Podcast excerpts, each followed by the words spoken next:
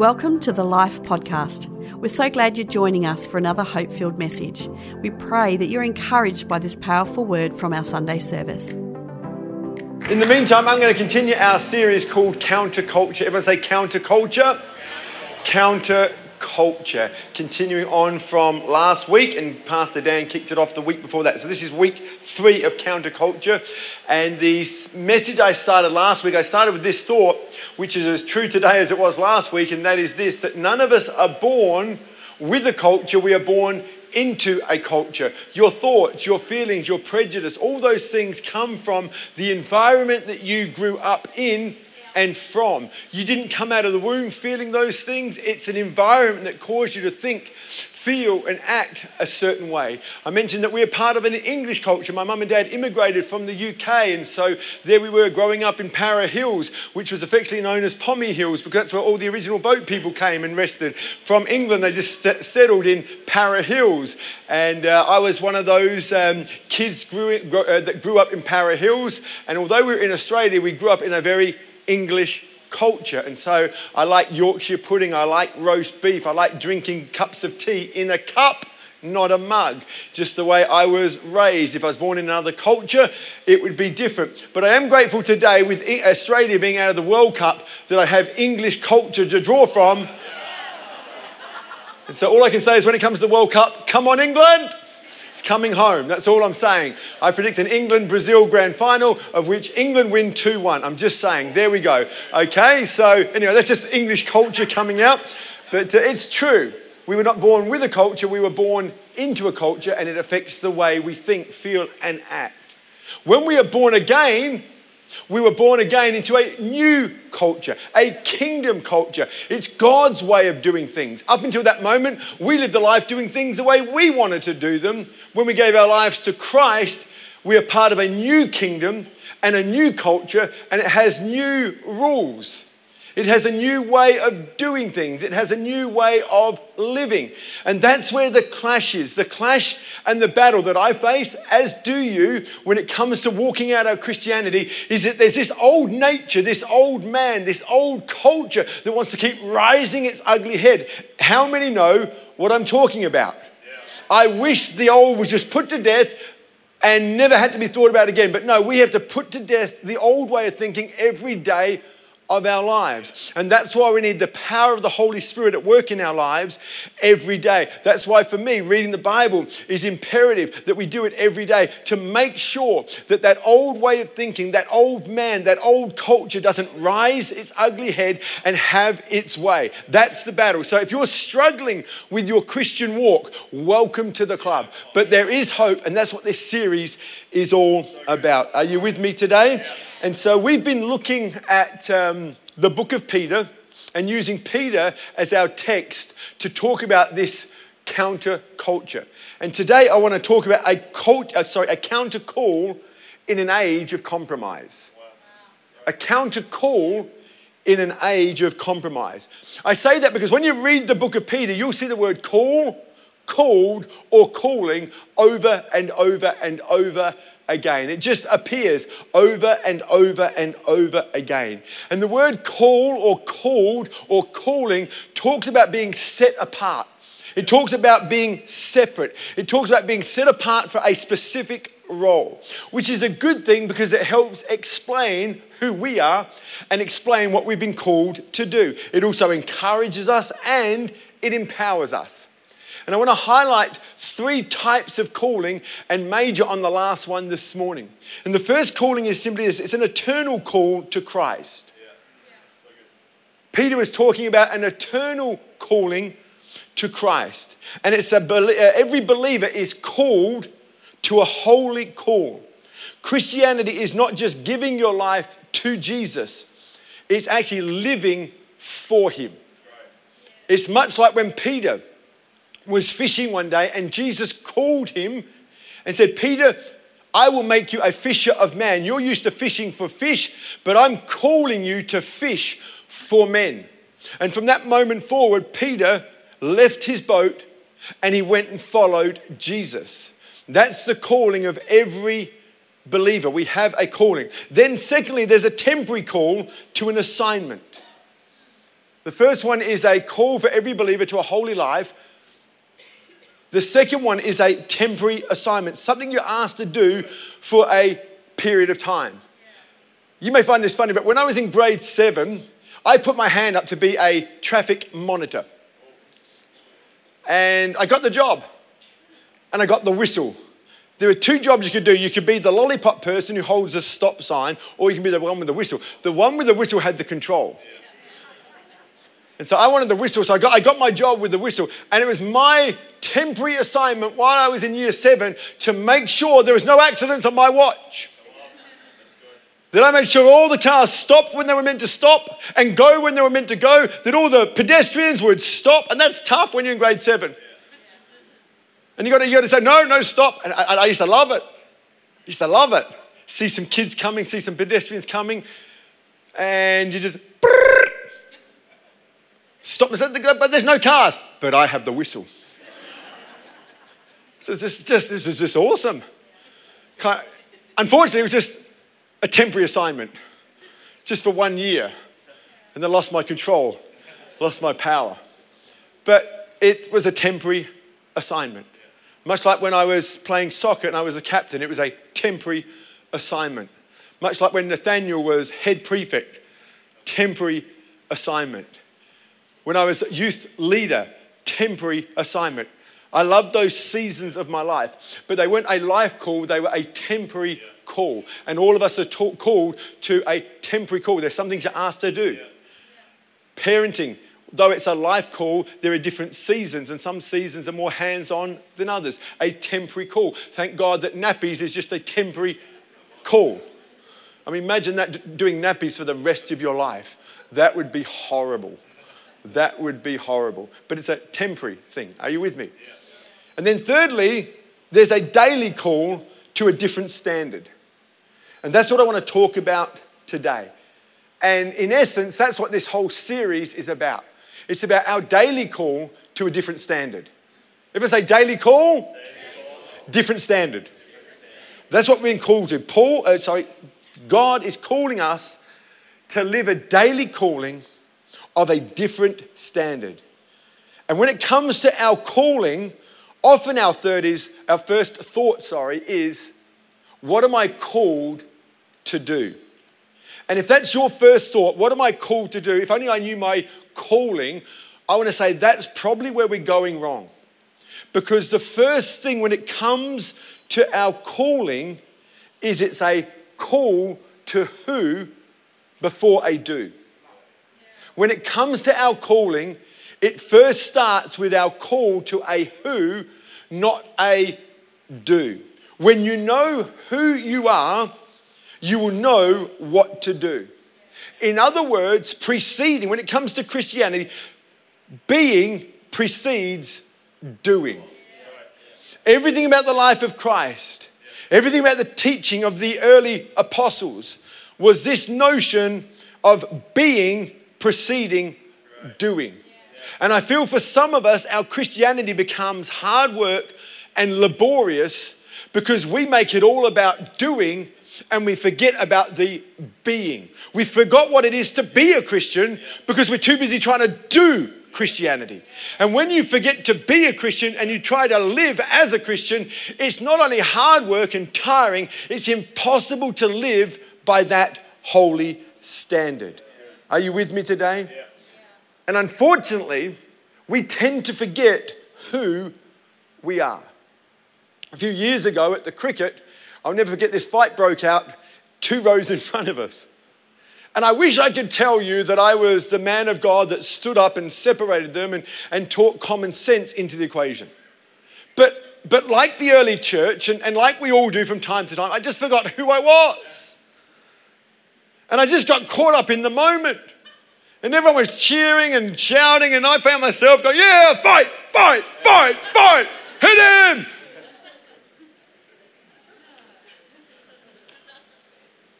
much to my shame. But there I was, and as I'm doing hurt, hurt, and I'm thinking, I just forgot. Who am I? I'm a Christian. I'm a pastor. I'm a dad. I mean, if that was my daughter, if that was my son, I, I wouldn't want that for them. And here I am. It happens. We forget who we are. And a big part of Peter's uh, uh, writing is to remind the early persecuted church who they were. They were persecuted. And when you're persecuted, you can tend to forget who you are. And for the church in Peter's time, they were called superstitious. Why? Because of the miracles that were being performed. And as a result of the miracles that were being performed, Jesus was the head magician.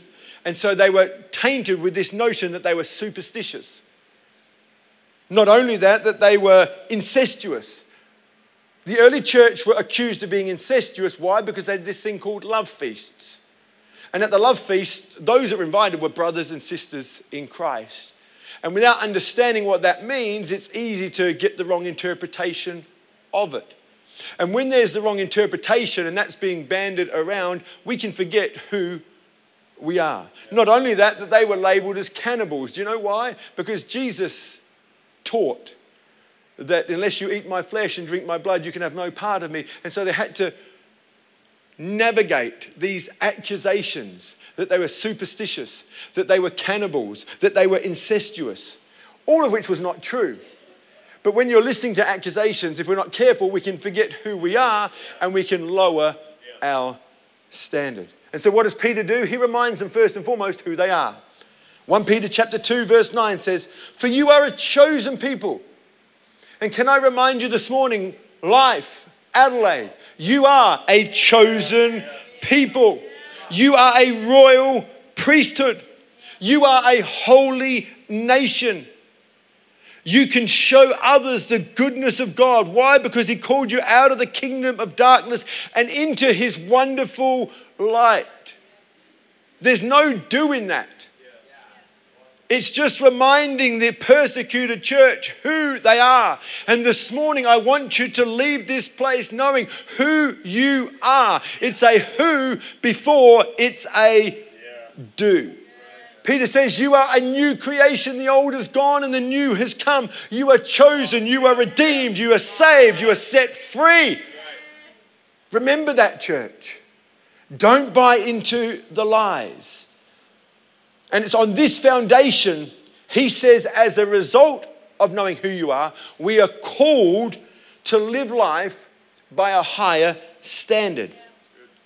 In Peter's day, they were called superstitious, superstitious incestuous, cannibals. Today, we are probably called self righteous, judgmental, hypocritical, intolerant bigots. And unfortunately, there are some members of the church that would verify that that is true.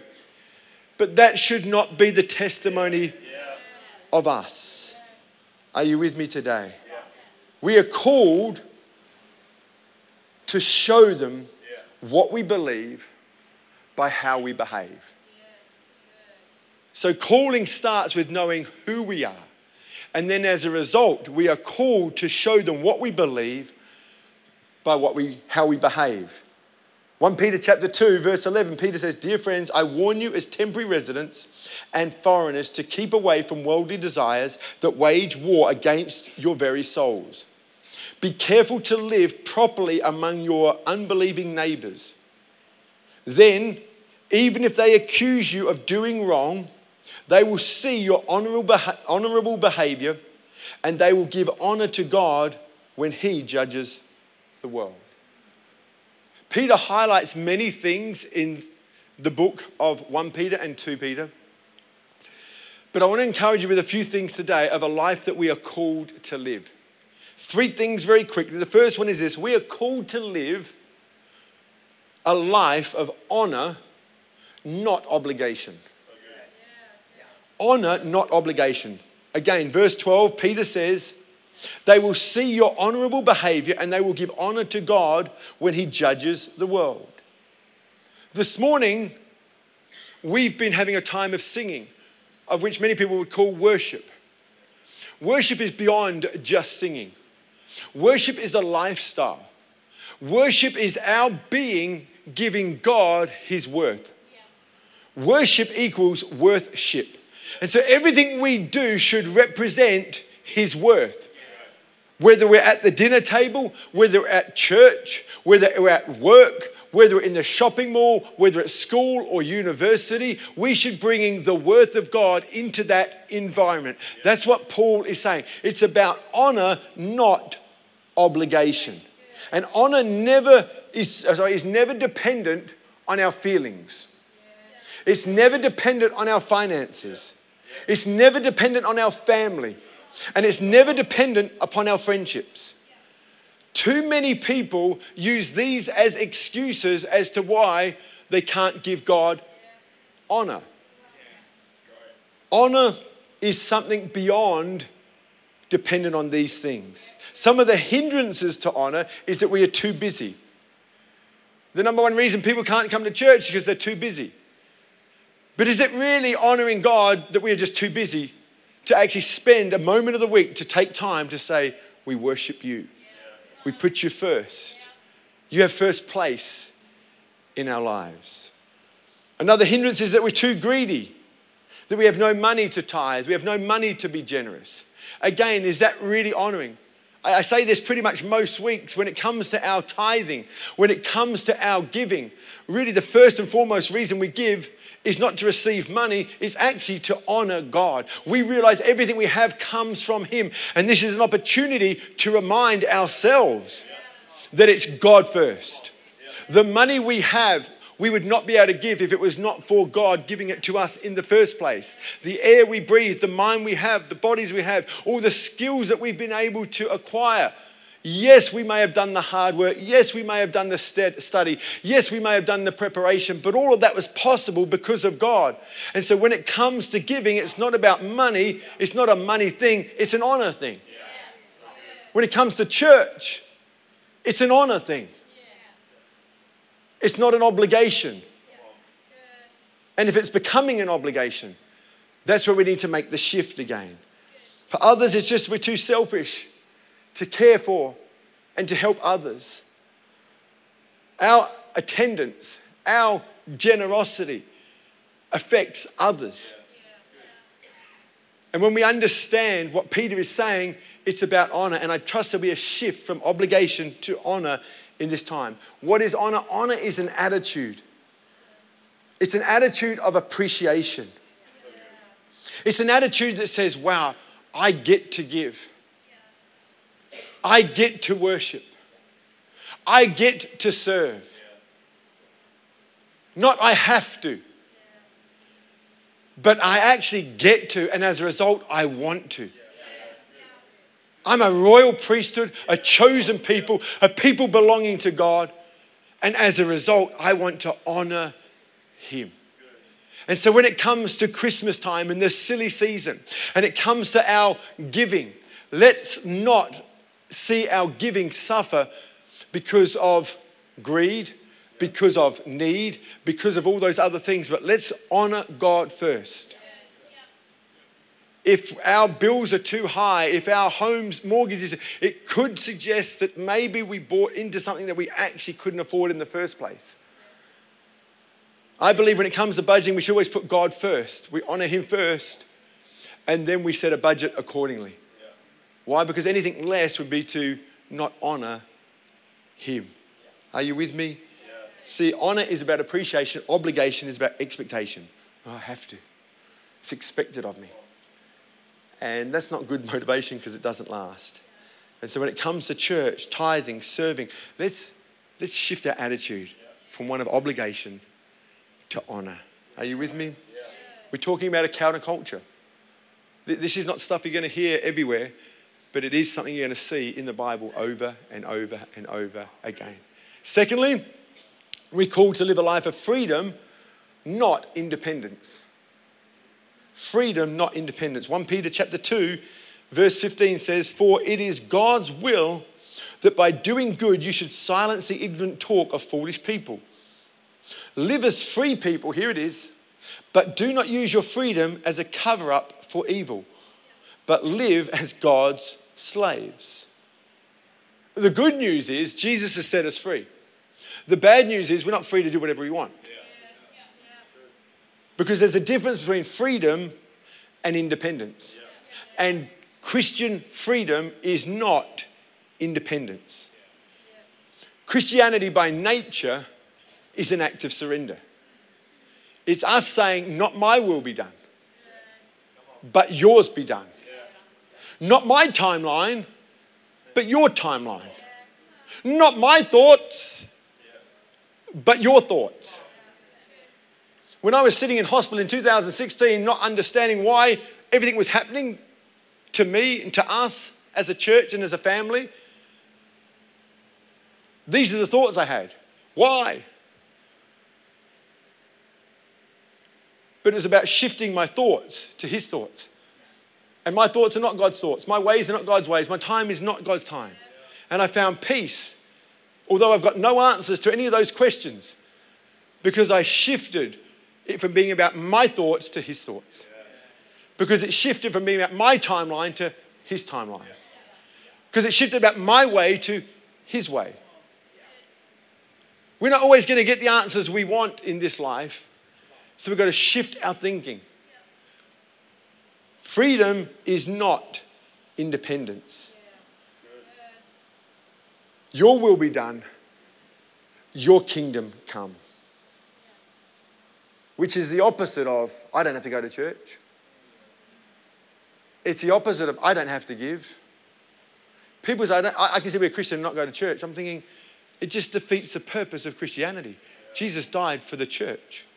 Jesus went to great lengths so that we could have this environment. Jesus went to great lengths so that we could be in this space and this place. Christianity is not about my will being done, it's about His will being done. One of the signs of Christian maturity is unity. What God is wanting for us is unity.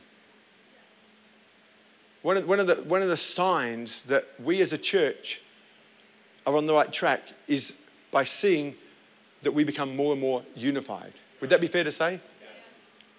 That being true, unity to happen requires a loss of independence. For any relationship to work, it requires the loss of independence from both parties. I think about a young couple getting married. Think of Macca and Taylor. For that to work, they've both got to die to themselves. If you want to get married and have a healthy marriage and you want unity in the marriage, it's about surrendering your will to the other person's will. I'll say it again for any relationship to work, it requires the loss of independence from both parties. Both parties must be willing to say, You first. I will adjust for you. I will give up my freedom for you. I will sacrifice for you.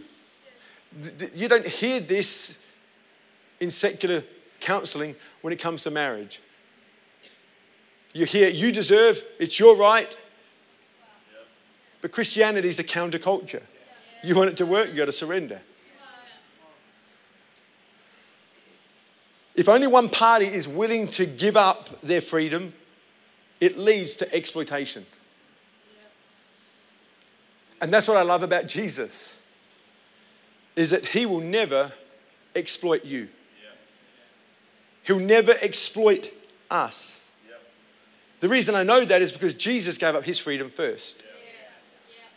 Jesus is asking us to give up our freedom, but he gave up his freedom first. He walked on this planet for some 33 years. Most of the time, he was misunderstood.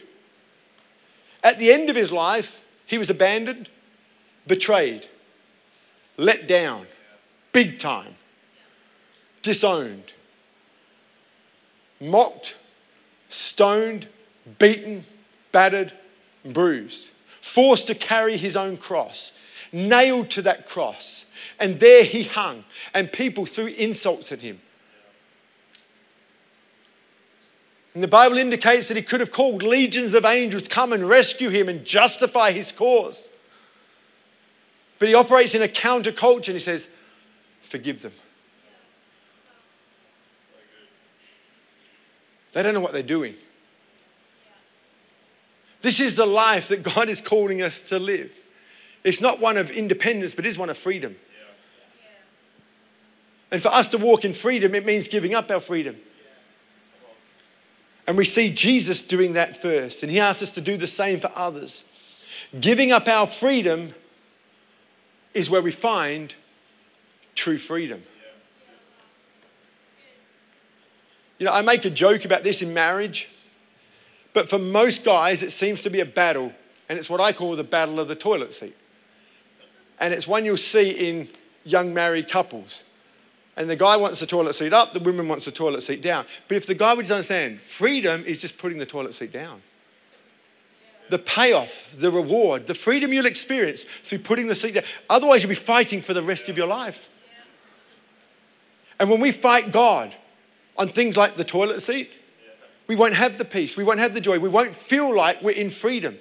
But when you surrender, you actually get freedom because you're not fighting Him, you're not fighting His ways. And so when I was in hospital in 2016, when I just surrendered, I don't know, and I probably never will know, I got freedom. I got no answers, but I got freedom. Because that's where freedom is found. It's found in surrender. It's found in giving up your rights and your independence and just saying, Yes, your will be done. The reason we've called this series Counterculture is because this is not taught in too many other places other than the church. And thirdly, we're talking about a life that we're called to live by. And the third one is simply this we're called to live a life of winning, not losing. I love this. Winning, not losing. 1 Peter chapter 3 verse 9 says, "Do not repay evil for evil. Don't retaliate with insults when people insult you. Instead, pay them back with a blessing." That is what God has called you to do and he will grant you his blessing.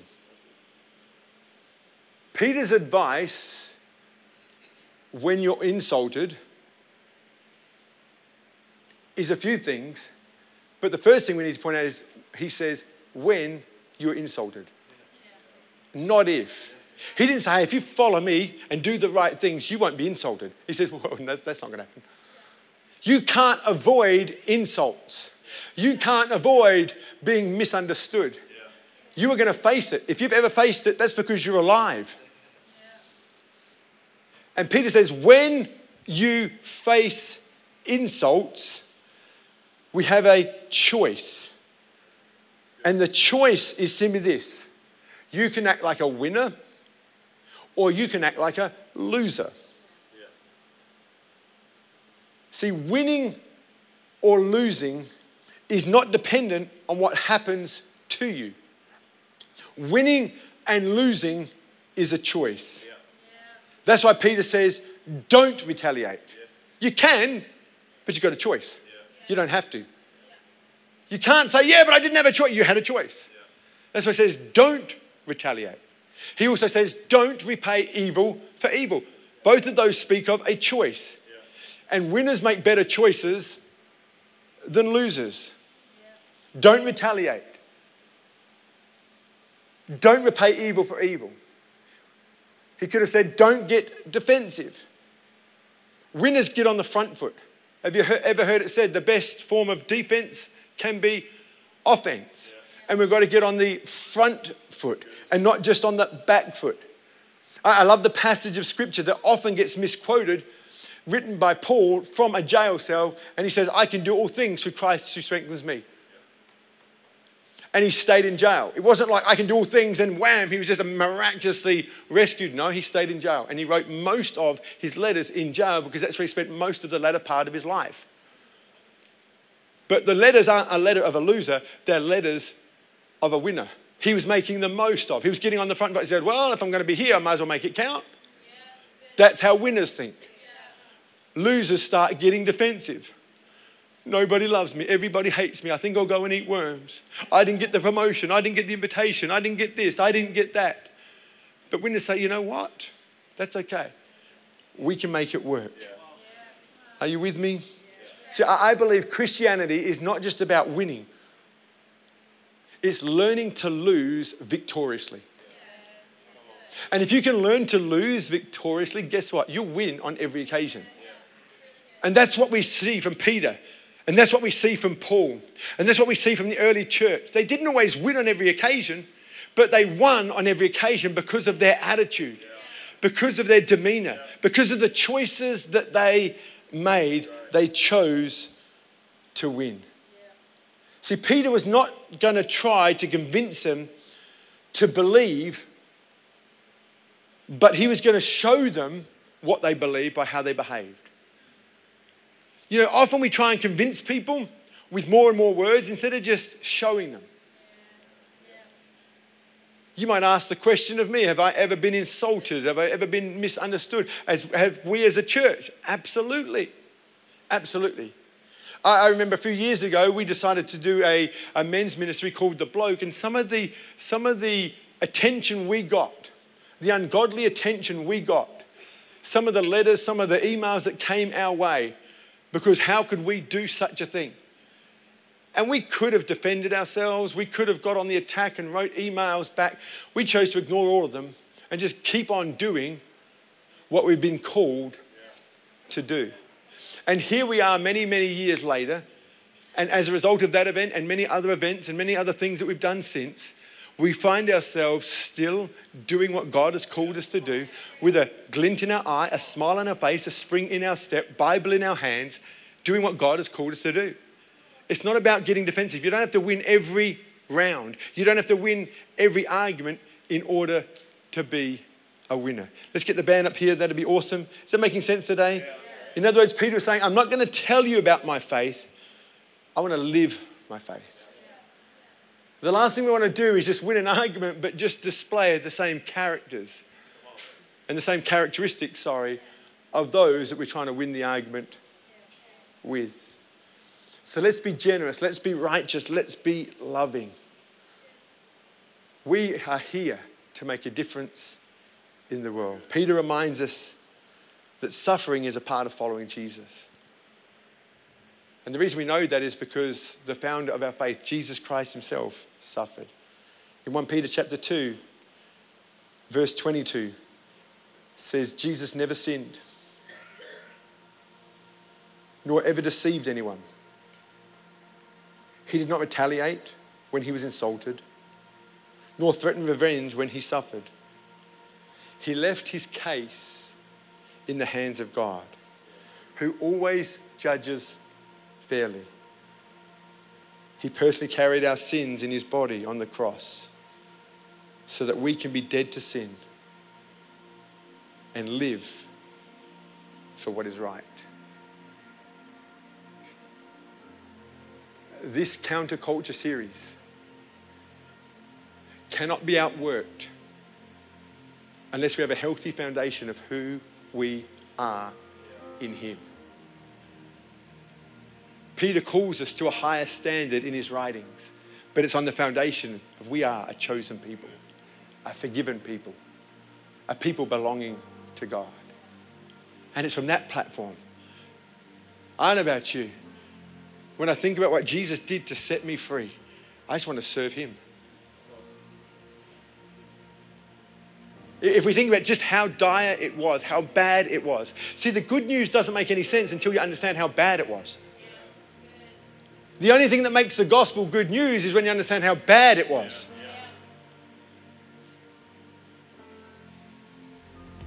And because of Jesus, we get hope, we get life, we get eternity.